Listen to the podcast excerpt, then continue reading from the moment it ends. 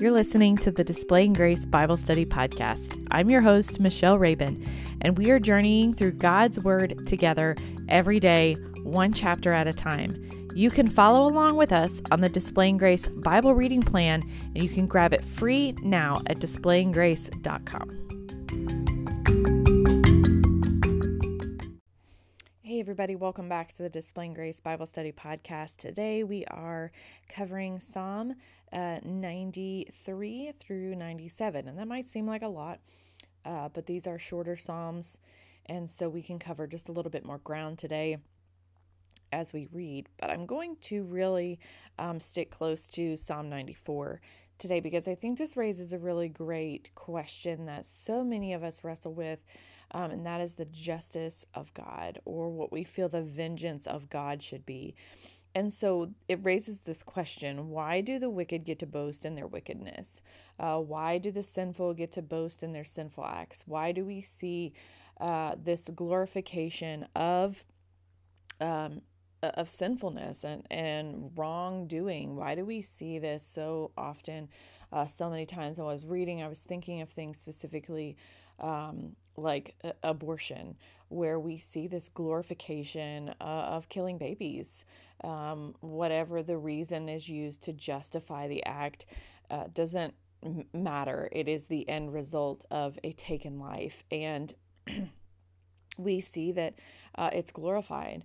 Uh, we've seen it during the coronavirus that the opening of these clinics is considered essential, but yet people cannot uh, make a living and feed their families it's very um, soul crushing and hard to swallow.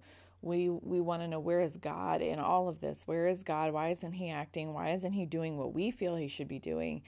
Um, why do we see this continue to happen? It's happened for um, generations upon generations. We've seen it um, you know, back in the 60s, the 70s, and even further with issues of race and the way people were treated for the color of their skin. Where was God in the justice of all of those wrong, evil things?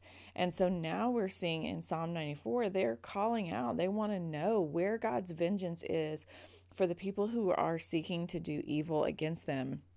And they say, How long? Will we have to wait for you, God, to take action? How long will we have to wait?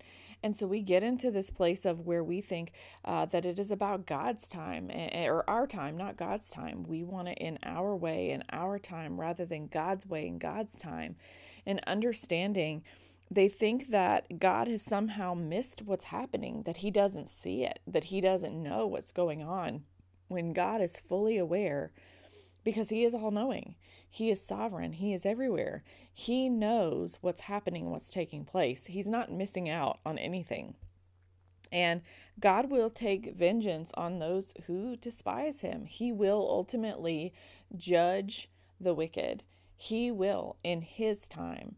And that can be really hard for us to sit with and swallow um, knowing that, that that those things may not come in our time but that we have to wait on the lord we have to wait on the lord in his time to do exactly what it is that he is he is going to do that is right that is just uh, and that will ultimately judge the wicked for their sin